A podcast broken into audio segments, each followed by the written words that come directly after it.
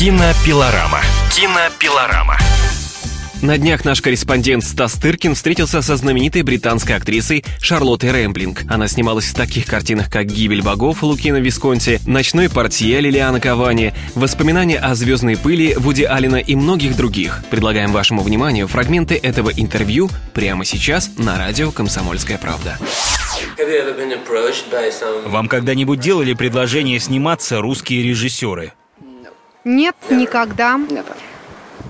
Но вы же всегда находитесь в поисках приключений. И всегда открыта для предложений. Да, я легко снялась бы в российском кино. Скажите там вашим режиссерам, может, у них найдется интересная роль для меня. Вы только что снялись в студенческой короткометражке. Да, я постоянно откалываю такие штучки. Они держат меня в тонусе. Я чувствую себя живой благодаря им. Мне нравится знакомиться с представителями других поколений. В моем возрасте всегда хорошо быть рядом с молодежью. И с кем вам интереснее, с мастерами или со студентами? Да, в сущности, мне фиолетово. Это и сравнивать нельзя. У мастеров много опыта, они уже создали свой мир. Мы с ними ровня. Я тоже много чего сделала, тоже создала свой мир. А люди, у которых нет опыта, они обращаются ко мне, потому что у меня этот опыт есть. Вы очень требовательны к молодым режиссерам. Говорят, дивам нельзя показывать страх. Сожрут, как акулы. Нет, э, я совсем не такая. У меня часто складывается ощущение, что ты очень важная фигура просто потому, что работаешь много лет. И они начинают тебя бояться. Меня это скорее печалит. Почему должно быть именно так? Мне все это не нравится. Я очень простая и в работе, и в жизни. Вы снялись в ста фильмах. Неправда, не может такого быть. На это указывают источники. Вы еще не устали от кино? Но я же не снимаюсь без перерыва. Нет, не могу сказать, что я изнуряю себя работой. Я держу руку на пульсе, присматриваюсь, не происходит ли что-нибудь интересное. Если да, то я с удовольствием в этом участвую. Чувствую, что если потеряю этот интерес, то закроюсь уже навсегда, а я не хочу этого. Вуди Аллен сказал, что хотел бы поужинать с Кавкой и Шарлоттой Рэмплинг. Вы такая же сложная личность. Я понятия не имею, что Вуди имел в виду. Может быть, он хотел отдохнуть после кавки в моей компании, может, он имел в виду мою красоту, а может, мой интеллект. Видимо, он считает меня красавицей со сложным характером и непростым складом ума. Вы не скучаете по старому кино? Ведь в современном больше не водятся режиссеры такого калибра, как Висконти, у которого вы начинали свой путь. Нет, я не склонна к подобному отношению. Я счастлива, что знал этих людей, но думать в таком ключе мне не нравится. Все меняется. Вы тоже не похожи на русских, какими они были 20 лет назад. В недавней картине «Глаз бури» Фреда Скепси вы умудрились вовсе избавиться от возраста. Вы играете героиню, которая намного старше, чем вы. И ее же, когда она гораздо моложе, чем вы. Поэтому, собственно, я и решила сниматься. Попытка не пытка, я хотела попробовать. Мне было интересно, буду ли я убедительна и в том, и в другом возрасте. Я сразу отказалась от всякого накладного грима. Сказала режиссеру, что гримерша может рисовать на моем лице какие угодно морщины, добавляя их к уже существующим. Но сверху лепить ничего не надо. Если вы говорите, что я была убедительна, значит, я выиграла эти скачки. Вы вполне себе исключительный случай актрисы с натуральным лицом, не обезображенным пластической хирургией. Что вы думаете об этой эпидемии? Мне очень жаль тех актрис, которые, будучи очень красивыми женщинами, изменили свою внешность. Они совершенно в этом не нуждались. Видимо, они полагают, что этого требует от них Голливуд. Мне самой интересно, зачем они это делают. Неужели только потому, что это в моде, а те, кто обходится без пластики, рискуют оказаться белыми воронами? Вам самому нравятся прооперированные актрисы? Известна фраза Анны Маньяни, говорившей, что ее морщинки достались ей слишком дорогой ценой, чтобы она от них отказывалась.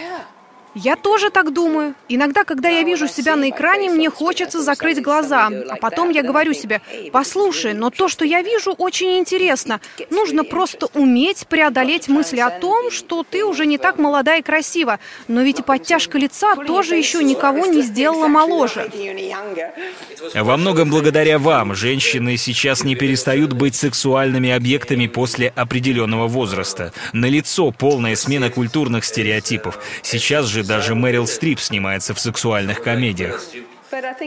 Послевоенное поколение бэби-бума добилось больших изменений в общественной жизни, в том числе и для женщин.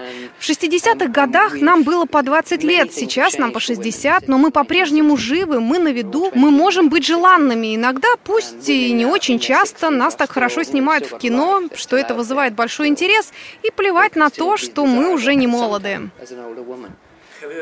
Вы никогда не ощущали давление со стороны голливудских студий, требующих от актрис выглядеть определенным образом? Я давным-давно покинула студийную систему, как раз по этим причинам. Я не хочу иметь с ними ничего общего. Я всегда хотела быть независимой и всегда была. Но время от времени вы участвуете в больших голливудских фильмах, таких как «Основной инстинкт 2». Когда мне предлагают, я могу согласиться или нет. Но частью этой системы я быть не хочу. Еще в 60-х, после первой же роли, меня пытались уговорить подписать контракт в Лондоне. Я не стала этого делать, хотя в то время это было способом выживания в киноиндустрии. Вы никогда не жалели о своем выборе? Нет. Сожалеть значит осуждать себя за принятые решения. Но что такое плохое решение? Это лучшее решение, которое можно было принять в каких-то конкретных обстоятельствах. Какой смысл проклинать и ругать себя за то, что я уже сделала? Я лично его не вижу. Когда-то вы сказали, что ваш девиз — не продаваться. Так оно и есть. Это не значит, что в моей жизни не было компромиссов. В моей профессии без них едва ли возможно обойтись. Но иногда они дают интересные результаты. Моя жизнь была интересным путешествием. Думаю, что однажды мне нужно будет о нем написать. Когда-нибудь, не сейчас. Наверное, это глупо спрашивать вас о любимых ролях. Ну почему же? Вовсе не глупо. У меня есть любимые роли, их немало. Перечислю в хронологическом порядке. Мой ранний фильм «Джорджи», потом «Гибель богов», «Ночной портье», «Умирают только дважды» Жака Дере, «Вуди Аллен», «Вердикт» Синди Люмета, «Под песком» и «Бассейн Озона», «На юг» Лорана Канте. Люблю я и «Прекрасный вишневый сад» Михалиса Кокаяниса, в котором играла Раневская, хотя этот фильм и не имел большого успеха. У меня много любимых фильмов. Иногда вы играете совсем небольшие роли, как в «Меланхолии» Ларса фон Триера. Да, мне нравится играть маленькие, но важные роли. В них я привношу весь свой опыт и в одной-двух сценах демонстрирую все, что могу. Сегодня вы снимаетесь в низкобюджетном фильме прогрессивного Тода Солонза, а завтра работаете вместе с Шерон Стоун над сиквелом «Основного инстинкта». Помню, перед съемками вы говорили о нем с большим энтузиазмом. Да, я думала, что кино будет хорошим, а оно оказалось плохим. У Шерон не получилось сделать его забавным. Она была какой-то уставшей, да и сценарий был каким-то дурным. Увы и ах. Но и об этом фильме вы не жалеете. А чего жалеть? Ведь всегда надеешься на лучшее. Я думала, что хотя сценарий не фонтан, но Шерон будет великолепной, и мы с ней, по крайней мере, повеселимся. Но, увы, ничего не получилось. Но повеселиться хотя бы получилось. А то. Но никогда нельзя предугадать, какой будет картина. Никто ничего не знает, не только на начальных этапах, но и даже на съемках. Нужна какая-то магия, чтобы все сложилось. Говорят, что чем веселее на съемках, тем хуже фильм. И это тоже неправда. Потому что «Бассейн» получился отличным фильмом, но мы так на нем отрывались, что вы представить не можете.